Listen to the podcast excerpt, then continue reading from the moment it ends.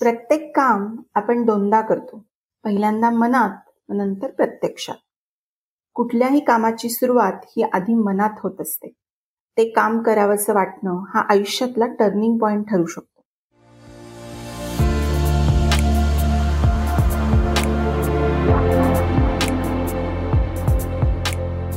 नमस्कार श्रोते हो मी आहे तुमची होस्ट तृतीया. आज मी तुम्हाला वाचून दाखवतीये कार्यारंभ हे प्रकरण. उद्योग तुमचा पैसा दुसऱ्यांचा या सुरेश हावरे यांच्या पुस्तकातून हे पुस्तक प्रकाशित केलंय रोहन प्रकाशनने. पेज नंबर त्रेचाळीस. प्रकरणाचं नाव आहे कार्यारंभ. प्रत्येक काम आपण दोनदा करतो. पहिल्यांदा मनात नंतर प्रत्यक्षात. कुठल्याही कामाची सुरुवात ही आधी मनात होत असते. ते काम करावंसं वाटणं हा आयुष्यातला टर्निंग पॉइंट ठरू शकतो. आणि अनेक संकटांचा अडचणींचा सामना करूनही ते काम चालूच ठेवलं तर मग त्यात यश हमखास येतं. वरील त्रिसूत्री ही कुठल्याही उद्योगाला परफेक्ट लागू पडते. म्हणजे कोणतीही नवी गोष्ट करण्याचा निर्णय तुम्हाला आधी मनात घ्यावा लागतो. म्हणजे तुमचं माइंडसेट तयार झाल्याशिवाय तुम्ही एक पाऊलही पुढे टाकू शकत नाही. माइंडसेट तयार झाल्यावर तुम्ही पहिलं पाऊल उचललं की तोच तुमच्या जीवनाचा टर्निंग पॉइंट हा टर्निंग पॉइंट पकडण्यासाठी वृत्ती मात्र सकारात्मक असायला हवी. मन नेहमीच आशावादी हवं. ग्लास अर्धा भरलेला किंवा अर्धा रिकामा न मानता ग्लास पूर्णच भरलेला आहे. अर्धा पाण्याने आणि अर्धा हवेने असं मानणारा माणूसच जीवनात काहीतरी नवं उभं करू शकतो. अच्युत गोडबोले यांनी त्यांच्या बोर्डरूम या पुस्तकात एक चांगलं उदाहरण दिलंय. जपानमधल्या बुटांच्या एका मोठ्या कंपनीनं दक्षिण आफ्रिकेतल्या एका अतिदुर्गम व मागासलेल्या भागात सेल्स प्रमोशनसाठी आपल्या मार्केटिंगच्या दोन अधिकाऱ्यांना पाठवलं. त्या परिसरातलं कुणीही चपला बूट वापरत नव्हतं. हे पाहून वैतागलेल्या एका सेल्समनने दुसऱ्याच दिवशी कंपनीला कळवलं इथे कोणीच चपला बूट वापरत नाही. तशी पद्धतच इथं नाही. तेव्हा काही उपयोग नाही मी कधी परत येऊ. दुसऱ्या सेल्समनने कंपनीला कळवलं इथे एकाही माणसाकडे चप्पल किंवा बूट नाही. आपल्याला इथं खूपच संधी आहे. तेव्हा ताबडतोब हजार चपला बुटांचे जोड पाठवा. कुठलाही कार्यारंभ करायचा असेल तर दृष्टिकोन वरील प्रमाणे हवा. साऱ्या देशाचं चित्र बदलण्याची क्षमता असलेल्या उद्योगाच्या जगात पाऊल टाकायचं असेल तर माणसाचा दृष्टिकोन हा असायलाच हवा. विख्यात अर्थतज्ञ ॲडम स्मिथ यांनी त्यांच्या अर्थशास्त्राच्या पुस्तकाला वेल्थ ऑफ नेशन असं नाव दिलं होतं. एका अर्थाने कोणताही छोटा प्रयोग हे राष्ट्राची संपत्ती निर्माण करण्याच्या दृष्टीनं टाकलेलं एक पाऊल असतं. त्यात व्यक्तीचा किंवा कुटुंबाचा उत्कर्ष तर असतोच पण अंतिमत देशाच्या विकासाचा व व्यापक जनकल्याणाचा विषय असतो.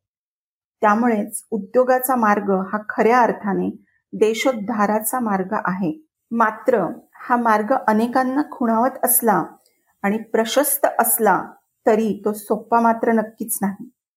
ख्यातनाम उद्योगपती आणि एका अर्थाने महाराष्ट्रातील उद्योग जगताचे पितामह शंतनुराव किर्लोस्कर यांनी त्यांच्या आत्मचरित्राला कॅक्टस आणि रोजेस असं नाव दिलं आहे.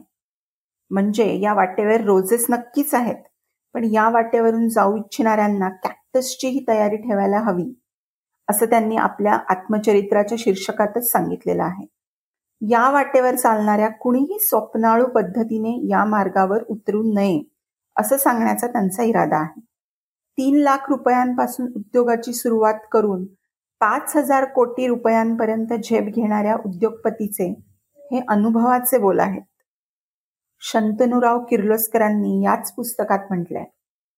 My fifty years claim that creative skill and gainful productive work alone can cure India of her poverty देशाला गरिबीच्या खाईतून बाहेर काढण्याचा उद्योग हाच राजमार्ग आहे असं किर्लोस्करांना म्हणायचं होतं. हाच मार्ग अनेकानेक तरुणांनी हाताळावा असं त्यांचं म्हणणं होतं. आपल्या जीवनाचा आदर्श घालून देऊन त्यांनी सर्व समाजाला हे दाखवून दिलं होतं. जगातल्या बहुतेक ख्यातनाम उद्योजकांनी हे कॅक्टस त्यांच्या प्रारंभीच्या काळात नक्कीच अनुभवले आहेत. अनेक मोठ्या कंपन्यांच्या निर्मात्यांनी आपली कंपनी शून्यातून उभी केली आहे. त्यांनी अनेक चुका केल्या खस्ता खाल्ल्या न पेलणारं नुकसान सहन केलं पण ते हिंमत हरले नाही. अगदी कवी हरिवंश राय बच्चन म्हणतात त्याप्रमाणे हिम्मत करने वालों की कभी हार नाही होती. ही ओळ त्यांच्यासाठीच जणू लिहिली होती. साऱ्या जगावर साम्राज्य गाजवणाऱ्या कोका कोलाच्या निर्मात्यांची कहाणी हे याचं आदर्श उदाहरण आहे. अमेरिकेसारख्या बलाढ्य देशाची ओळख आज कोका कोलाने करून दिली जाते. कोका कोलाच्या रोज कोट्यावधी बाटल्या खपतात. जगातल्या प्रत्येक देशात मिळणारं एकमेव पेय म्हणून त्याची ओळख आहे. खुद्द अमेरिकेचे राष्ट्राध्यक्ष जनरल आयसेन हॉवर यांनी या पेयाची जाहिरात केली होती. कोका कोलाची उलाढाल काही वर्षांपूर्वी दोन हजार पंच्याऐंशी कोटी डॉलर्सच्या घरात होती. एवढं साम्राज्य निर्माण करणारी ही कंपनी सुरू झाली ती मात्र रडत खडतच. अगदी सुरुवातीला तिच्या निर्मात्यांनी हे पेय बनवलं तेव्हा त्याच्या रोज जेमतेम दहा ते बारा बाटल्या खपत असत. त्याच्या निर्मात्यांची पहिल्या वर्षाची कमाई होती फक्त पन्नास डॉलर्स पण अथक परिश्रम आणि नवनव्या कल्पना यांच्या जोरावर या कंपनीच्या निर्मात्यांनी हा उद्योग अमेरिकेच्या राष्ट्रीय स्वाभिमानाशी जोडला आणि पाहता पाहता कोका कोलाचं साम्राज्य जगभर पसरलं. या एका कंपनीने दोनशे पन्नासच्या वर प्रॉडक्ट्स काढले होते. कोका कोलाचं उदाहरण झालं परदेशातलं. पण भारतातही अशी अनेक उदाहरणं आहेत की जे हाच अनुभव सिद्ध करतील. डहाणूकर उद्योग समूहाची चढती कमान वाढवणारे बाबासाहेब मुंबईला नशीब आजमवायला निघाले. निघताना पाणी प्यायला होईल म्हणून त्यांच्या वडिलांनी त्यांच्या हाती पाण्याचा तांब्या दिला. तर त्यांच्या नातेवाईकांनी तो हातातून काढून घेतला. पण त्याही स्थितीत मी द्रोणाने पाणी पिईन पण मागे हटणार नाही असं म्हणून ते निघाले. जवळ अवघे पाच रुपये होते. मुंबईत येऊन संघर्ष सुरू केला. केव्हा तरी लोकमान्य टिळकांची भेट झाली. तुमच्यासारख्या तरुणाने उद्योग करायला पाहिजे असं लोकमान्य त्यांना म्हणाले. लोकमान्यांचं ते वाक्य त्यांच्या कानात घुमत राहिलं. ते प्रेरणादायी वाक्य त्यांच्या जीवनातला टर्निंग पॉइंट ठरला. बाबासाहेब उद्योगाकडे वळाले. अडचणी होत्याच पण आता त्यावर मात करण्याची जिद्द निर्माण झाली. अथक संघर्ष सुरू झाला आणि डहाणूकर उद्योग समूह उभा राहिला. इथे संघर्ष काय हे नीट समजून घेणं गरजेचं आहे असं मला वाटतं. एक छोटंसं उदाहरण आपण घेऊया. एकदा शिक्षक विद्यार्थ्यांना फुलपाखराच्या जन्माची कथा सांगत होते. तेव्हा त्यांनी प्रत्यक्ष प्रयोगातूनच ती सांगण्याचं ठरवलं. वर्गात मध्यभागी एक टेबल सजवलं आणि त्यावर फुलपाखराचं अंड आणून ठेवलं. थोड्या वेळात यातून फुलपाखराचा जन्म होईल तेव्हा ते आपण सर्वांनी प्रत्यक्ष पाहावं एवढं सांगून ते थोडा वेळ वर्गाबाहेर गेले.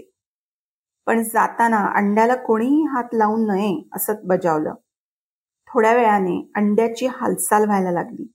ते थोडं तडकलं आणि त्यातून फुलपाखरू बाहेर येण्यासाठी धडपडू लागलं. तो त्याचा संघर्ष होता. यात त्याला खूप त्रास होत आहे यातना होत आहेत असं एका विद्यार्थ्याला वाटलं. आणि दया भावनेने त्यानं स्वतःच्या हाताने ते अंड्याचं कवच फोडलं. अलगत फुलपाखराला बाहेर काढलं. पण ते लगेच मरून गेलं. शिक्षकांना सगळा प्रकार समजला. तेव्हा ते म्हणाले अंड्यातून बाहेर पडण्याच्या धडपडण्यातून त्या संघर्षातून त्या फुलपाखराला बळ मिळणार होतं. त्या आधारे ते उडणार होतं. परंतु तुम्ही मदतीच्या भावनेतून त्याला त्या बळापासून वंचित केलं आणि ते मरून पडलं. अर्थात संघर्षाला घाबरू नका. उद्योग सुरू करण्याच्या संघर्षातूनही तुम्हाला बळ मिळेल. लक्षात ठेवा की प्रत्येकाला हा संघर्ष करावाच लागतो. आणि तो ज्याचा त्यालाच करावा लागतो. व त्यानेच तो केला पाहिजे. अन्यथा आवश्यक ते बळ मिळणार नाही. तर अशी ही कार्यारंभाची कहाणी. आपल्या हातात काहीच नाही म्हणून अडून बसणाऱ्यांसाठी नाही. हातात काही नसलं तरी मुळात हात असणं हीच भाग्याची गोष्ट आहे असं जे मानतात त्यांच्यासाठी असलेली. आपल्याजवळ नसेल पण दुसऱ्यांजवळ आहे ना? तेही आपलं समजून उद्योगाशी जोडा. म्हणजे मग कळेल की पैशांवाचून काहीच थांबत नाही. आणि नुसत्या पैशांवाचून काहीच निर्माण होत नाही. उद्योजकाची वृत्ती हवी. एका चर्चेमध्ये एक पाटी लिहिलेली होती. पायात घालायला चप्पल नाही म्हणून मी रडत होतो. देवाकडे तक्रार करत होतो. एवढ्यात माझं शेजारच्या माणसाकडे लक्ष गेलं. त्याला तर पायही नव्हते. कुठल्याही एखाद्या कारणाने आपलं रडणं सोडून जिद्दीने उभं राहणाऱ्यांची कहाणी आहे. Start from where you are start with what you have हा मूलमंत्र जोपासणाऱ्यांची ही कहाणी आहे. हातात काही नाही ही तक्रार म्हणजे खरं तर एक निमित्त असतं. एखादा व्यवसाय किंवा उद्योग उभा करायचा असेल तर पैसा लागतोच पण तो किती असावा याचं काहीच प्रमाण ठरलेलं नसतं. त्यामुळे उद्योगाची उर्मी जेव्हा मनात उसळून येईल त्यावेळी हाती जो काय पैसा असेल त्यावर काहीतरी काम सुरू करता येतं. काहीतरी करण्याच्या उर्मीने मन बेचैन झालं की मग पैसा उभा करण्याच्या वेगवेगळ्या कल्पनाही सुचायला लागतात. त्यातल्या बहुतांश अयशस्वी झाल्या तरी एखादी तरी नक्कीच यशस्वी होते. यातली एक सर्वात महत्वाची गोष्ट म्हणजे उद्योग करणाऱ्याला स्वतःचा पैसा फारसा वापरावाच लागत नाही. समाजाचा पैसा घेऊन समाजासाठी कर्म करणं हेच तर कुठल्याही उद्योग व्यवसायाचं मूलतत्व आहे. लक्ष्मी ही चंचल असते असं म्हणतात. त्यामुळे ती एका ठिकाणी कधीच राहत नाही. ती कधी एकाकडे तर कधी दुसऱ्याकडे असते. त्यामुळे अन्यत्र असलेला पैसा वैध मार्गाने आपल्याकडे कसा वळवता येईल याचा विचार करायला हवा. असा विचार जो करतो तोच पैसा उभा करू शकतो. इतरांकडून पैसा उभा करणं त्या संपत्तीतून नवीन संपत्ती निर्माण करणं आणि त्या पैशात जुनं कर्ज फेडून नवी रचना उभी करणं हेच यशस्वी उद्योगाचं सूत्र आहे. हा पैसा उभा करण्याच्या मार्गात मी वर वैध असा शब्द वापरला. कोणत्याही क्षेत्रातल्या दीर्घकालीन यशासाठी सचोटी आणि प्रामाणिकपणा या गोष्टींची सर्वाधिक गरज आहे. या गोष्टींचा पाया नसेल तर पुढची इमारत सुरक्षित राहूच शकणार नाही. महात्मा गांधींनी मांडलेली ट्रस्टीशिपची भावना खरं तर प्रत्येक उद्योजकाच्या मनात असायला हवी. आपल्या कोणत्याही कृतीच्या मागे माणसाला या कल्पनेचं भान असलं पाहिजे. अर्थाविषयीचं ते भान सुटलं की अनर्थ ओढवतो. तुम्ही जसं वागता तसाच प्रतिसाद तुम्हाला मिळतो. त्यामुळे आपला उद्योग व्यवसाय वाढवताना समाजाचं भान ठेवणं आवश्यक आहे. आपलं यश समाजाच्या चरणी समर्पित झालं तर समाजाचा आशीर्वाद आपोआप मिळतो. शिवखेरा यांनी त्यांच्या पुस्तकात प्रतिध्वनीचं एक अतिशय मनोज्ञ रूपक मांडलं आहे. तुम्ही आय हेट यू असं म्हणालात तर प्रतिध्वनी आय हेट यू असाच येईल. पण जर तुम्ही आय लव्ह यू असं म्हणालात प्रतिध्वनी आय लव्ह यू असाच येईल. म्हणजे समाजाविषयी तुमच्या मनात प्रेम असेल तर समाजाकडूनही तुम्हाला प्रेम मिळेल. धन्यवाद श्रोते हो. हा एपिसोड तुम्ही शेवटपर्यंत मन देऊन ऐकलात त्याबद्दल तुमचे खूप खूप आभार. आणि मी तुम्हा सर्वांना सर्व तरुणांना ऍक्च्युली सर्व वाचकांना श्रोत्यांना ज्यांना धंदा करायची उर्मी इच्छा आहे मनामध्ये त्यांना मी असं सजेस्ट करेन की तुम्ही उद्योग तुमचा पैसा दुसऱ्याचा. हे उद्योजक सुरेश हावरे यांचं पुस्तक तुम्ही नक्की वाचा. हे एक असं पुस्तक आहे जे सेल्फ हेल्प कॅटेगरी किंवा ज्यांना धंदा करायचा आहे त्यांना मोटिवेट करण्यासाठी त्यांना प्रेरणा देण्यासाठी अतिशय छान असं पुस्तक आहे. हे पुस्तक लिहिण्यामागे त्यांचा जो हेतू आहे तो हेतूच असा आहे की नवीन लोक आहेत जे नवीन तरुण आहेत किंवा तरुणी आहेत ज्यांना उद्योगात उतरायचं आहे त्यांना प्रेरणा मिळावी त्यांना एक दिशा मिळावी म्हणून त्यांनी हे पुस्तक लिहिलेलं आहे. तुम्ही हा एपिसोड पूर्ण ऐकल्याबद्दल मी पुन्हा तुमचा आभार मानते आणि पुन्हा भेटूया पुढच्या एपिसोडमध्ये धन्यवाद.